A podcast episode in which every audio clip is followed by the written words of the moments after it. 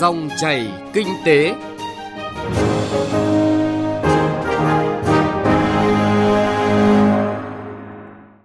Biên tập viên Bá Toàn xin kính chào quý vị và các bạn. Dòng chảy kinh tế hôm nay có những nội dung sau.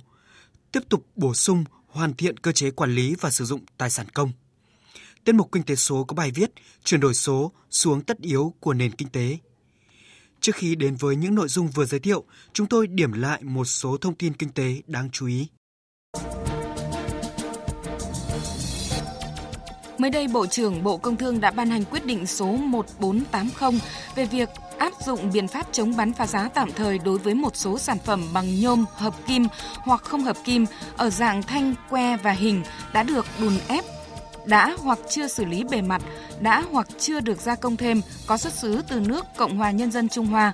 Biện pháp chống bán phá giá tạm thời được áp dụng dưới hình thức thuế nhập khẩu bổ sung với mức thuế từ 2,4% đến 35,5%. Sẽ mở rộng đối tượng áp dụng quản lý rủi ro trong hoạt động hải quan. Đó là nội dung đáng chú ý tại hội nghị trực tuyến thảo luận dự thảo thông tư quy định quản lý rủi ro trong hoạt động hải quan được Tổng cục Hải quan tổ chức sáng qua. Theo đó, đối tượng thực hiện đánh giá quản lý rủi ro sẽ không chỉ là doanh nghiệp xuất nhập khẩu mà còn cả doanh nghiệp tham gia vận chuyển, đại lý hải quan, các doanh nghiệp chuyển phát nhanh, bưu chính, vân vân. Từ ngày 14 đến ngày 16 tháng 8 tới đây sẽ diễn ra đồng thời hai triển lãm lớn tại Cung văn hóa hữu nghị Việt Xô Hà Nội. Đó là triển lãm công nghệ hỗ trợ Việt Nam Nhật Bản 2019 và triển lãm quốc tế công nghiệp chế tạo phụ tùng công nghiệp tại Việt Nam 2019. Theo đó sẽ có sự góp mặt của các đơn vị triển lãm từ 16 quốc gia cùng hơn 200 công ty công nghệ, máy móc tiên tiến. Trung tâm Lao động ngoài nước thuộc Bộ Lao động Thương binh và Xã hội đang tổ chức tuyển điều dưỡng sang Đức chăm sóc người già và người bệnh với mức lương có thể lên tới 70 triệu đồng một tháng. Sau khi đăng ký thông tin trực tuyến, ứng viên tự tải mẫu hồ sơ trên trang web của Trung tâm Lao động ngoài nước và hoàn thiện hồ sơ theo hướng dẫn và nộp trực tiếp hoặc gửi qua đường bưu điện đến địa chỉ của trung tâm. Thời hạn tiếp nhận hồ sơ là đến ngày 20 tháng 6. Dự kiến thời gian phỏng vấn vào tháng 7. Từ ngày mai mùng 1 tháng 6, Nghị định số 32 năm 2019 của Chính phủ sẽ có hiệu lực thi hành. Nghị định quy định về các phương thức giao nhiệm vụ, đặt hàng hoặc đấu thầu cung cấp sản phẩm dịch vụ công sử dụng ngân sách nhà nước từ nguồn kinh phí chi thường xuyên. Trước đây, có ít cơ quan dịch vụ thực hiện theo phương thức đặt hàng hoặc đấu thầu, nên với những quy định rõ ràng và cụ thể của Nghị định 32 sẽ chuẩn hóa việc cung cấp dịch vụ hành chính công theo 3 hình thức: giao nhiệm vụ, đặt hàng, đấu thầu. Theo đó sẽ nâng cao ý thức trách nhiệm hiệu quả sử dụng ngân sách nhà nước trong cung cấp sản phẩm dịch vụ công ích và các doanh nghiệp xã hội hóa cũng sẽ có nhiều cơ hội để tham gia đấu thầu cung cấp sản phẩm dịch vụ công hơn.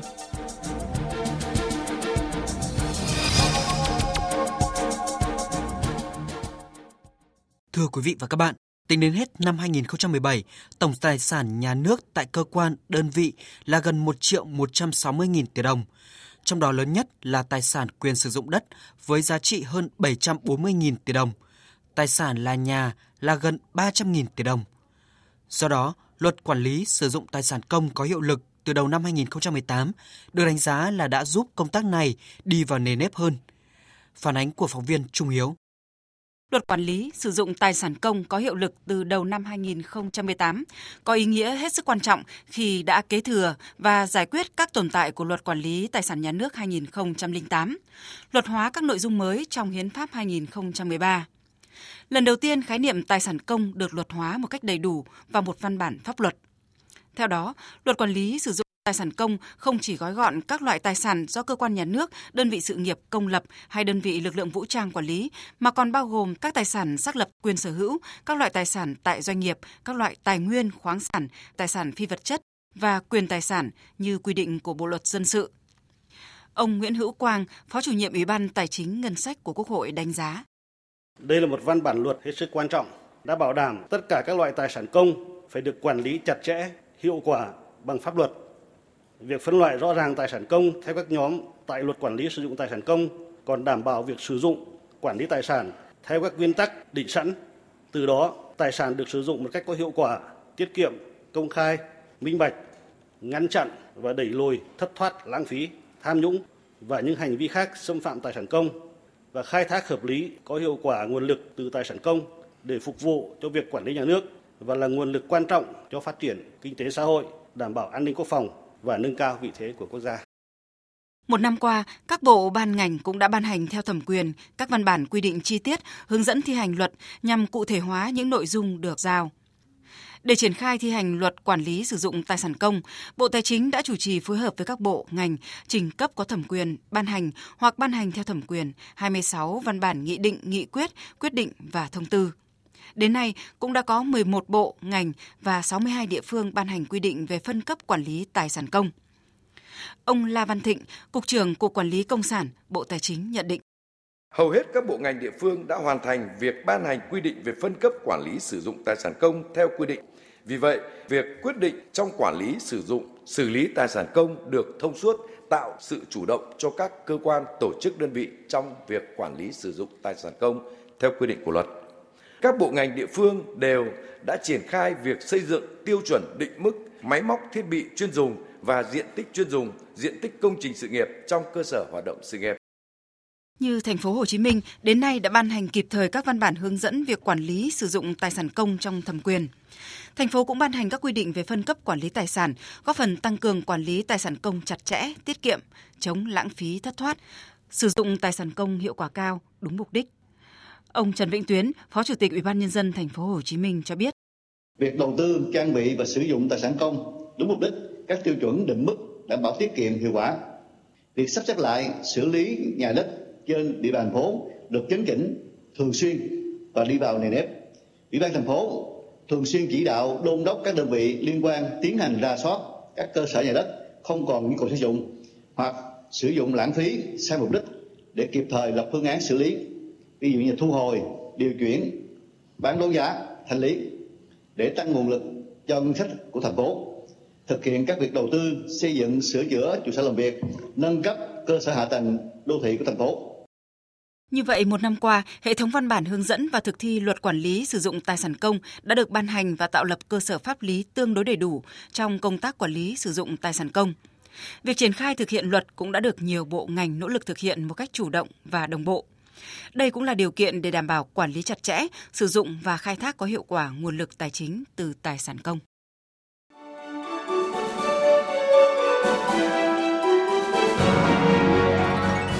Dòng chảy kinh tế, dòng chảy cuộc sống.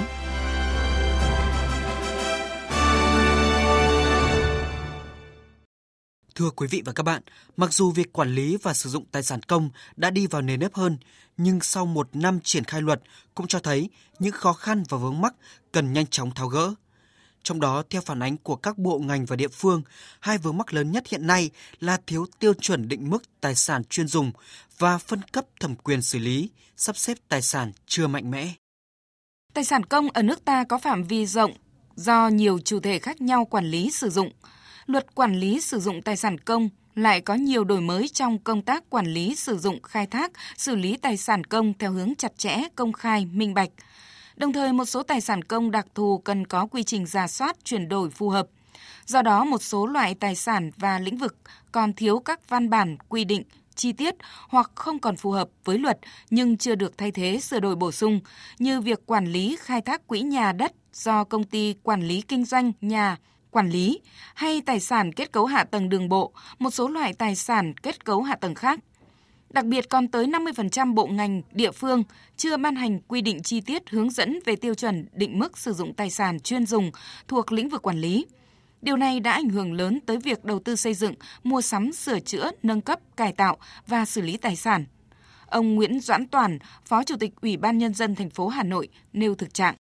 Một số văn bản ờ, thành phố đang chỉ đạo xây dựng và hoàn thiện ờ, chưa ban hành được.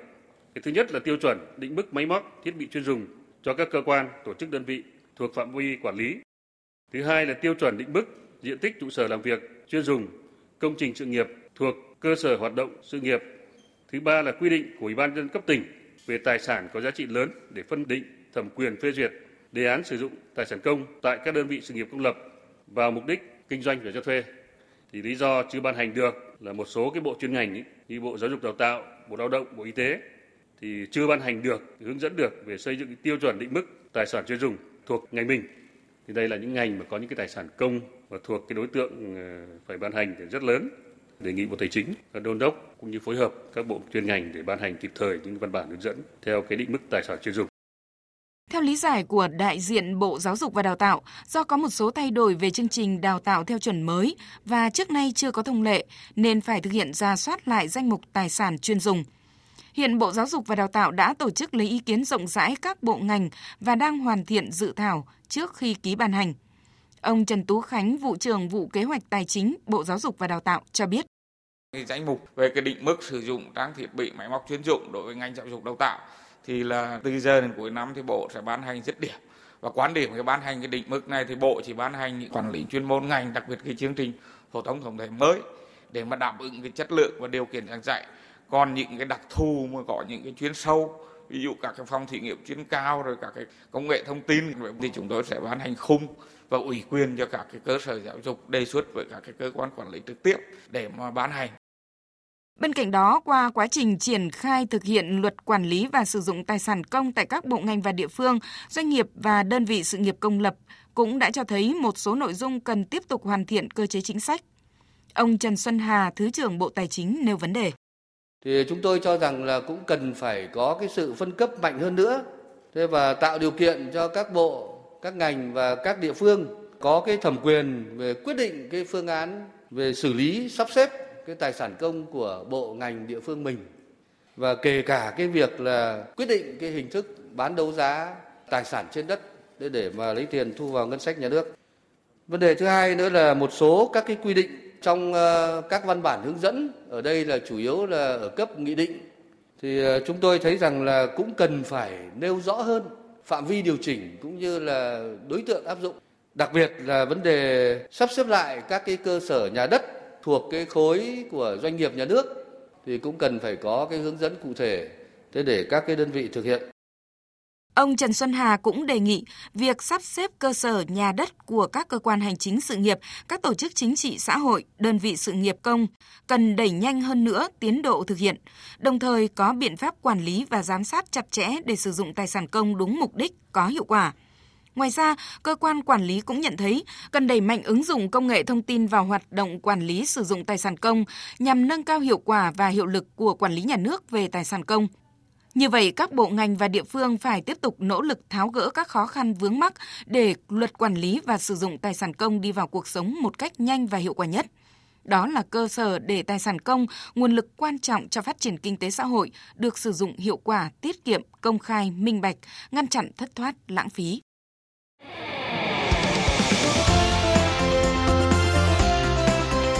Kinh tế số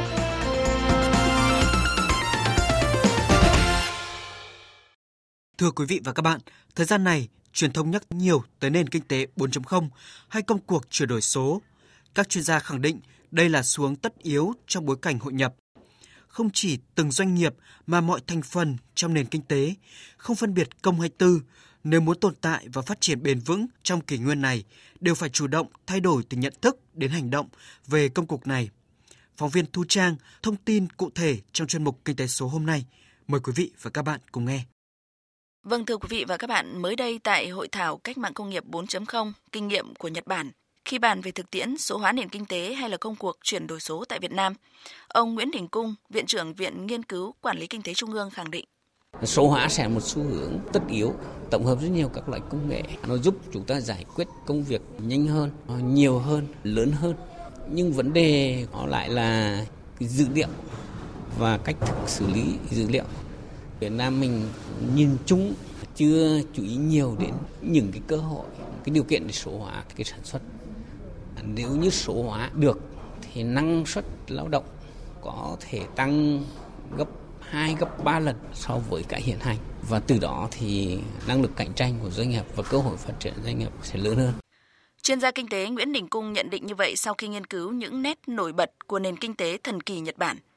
Trong bối cảnh hầu hết các nước đang hoặc mới chỉ có kế hoạch đưa công nghệ vào một số lĩnh vực nhất định của đời sống kinh tế xã hội, thì Nhật Bản đã tiến dần tới một quốc gia siêu thông minh với việc áp dụng các công nghệ mới như là trí thông minh nhân tạo, dữ liệu lớn, hay máy bay không người lái để tiến tới nền kinh tế 5.0, không còn là 4.0 nữa. Tất cả đều nhằm thay thế sức lao động của con người, tăng năng suất lao động, gia tăng hơn nữa năng lực cạnh tranh quốc gia vốn đã luôn là điểm sáng của nền kinh tế toàn cầu. Chia sẻ kinh nghiệm chuyển đổi số tại Nhật Bản, ông Toshio Iwamoto, Chủ tịch kiêm Giám đốc điều hành NTT Data, một trong những tập đoàn công nghệ lớn nhất đất nước mặt trời mọc, khẳng định. 4.0 là cơ hội lớn, là con đường ngắn để các nước trong đó có Việt Nam vươn lên trở thành nước công nghiệp hiện đại. Cách mạng 4.0 tạo ra sự kết nối của các doanh nghiệp thông qua không gian mạng từ sản xuất, phân phối tới dịch vụ. Ở đất nước chúng tôi, các ngành năng lượng, sản xuất, chính sách công cộng đã được kết nối với nhau, tiến sang một xã hội thông minh, các nước khác và Việt Nam cần tập trung thực hiện từ những chính sách tích cực của chính phủ về công nghệ và sáng tạo, ví dụ như chấp nhận các công nghệ mới, mô hình kinh doanh mới trong giai đoạn phát triển ban đầu và tập trung chuyển đổi từ cấp quản trị cao nhất, hỗ trợ doanh nghiệp tham gia phát triển hệ sinh thái đổi mới sáng tạo và chuyển giao công nghệ.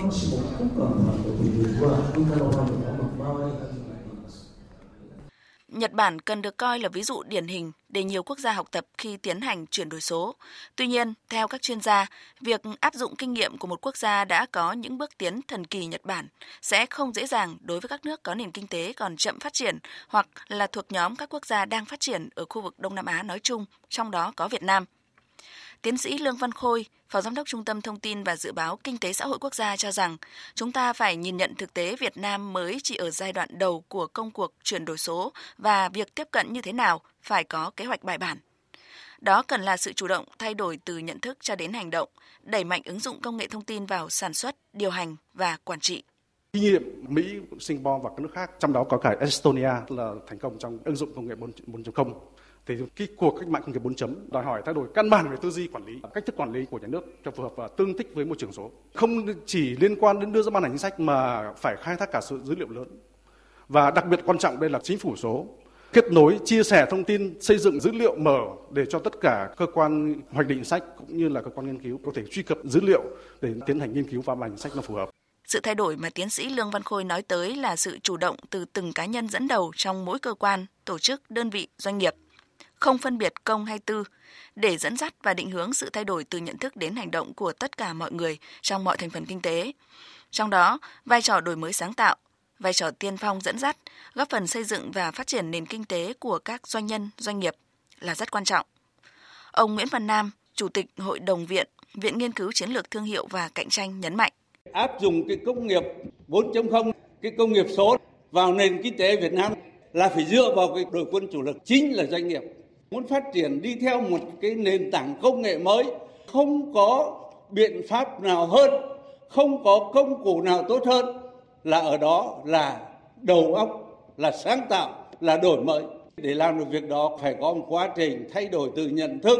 tổ chức, quản lý để tiến từng bước, không thể chậm trễ. Doanh nghiệp là hạt nhân trong công cuộc chuyển đổi số và muốn quá trình chuyển đổi diễn ra thành công hãy bắt đầu từ những cách thức đơn giản nhất như là việc tiếp cận công nghệ thông tin trong mọi hoạt động sản xuất kinh doanh của doanh nghiệp. Đó không còn là giải pháp gợi mở, mà là lời nhắc từ các chuyên gia kinh tế bắt nguồn từ thực tế cuộc sống, thực tế của nền kinh tế. Mỗi doanh nhân doanh nghiệp phải lưu ý để chuyển hướng, để tiếp cận nhanh và phát triển bền vững trong nền kinh tế số Việt Nam. Quý vị và các bạn vừa nghe phân tích chuyển đổi số xuống tất yếu của nền kinh tế. Nội dung này cũng đã kết thúc chương trình Dòng chảy kinh tế hôm nay. Chương trình do biên tập viên Trung Hiếu biên soạn và thực hiện. Xin chào và hẹn gặp lại quý vị và các bạn trong các chương trình tuần sau.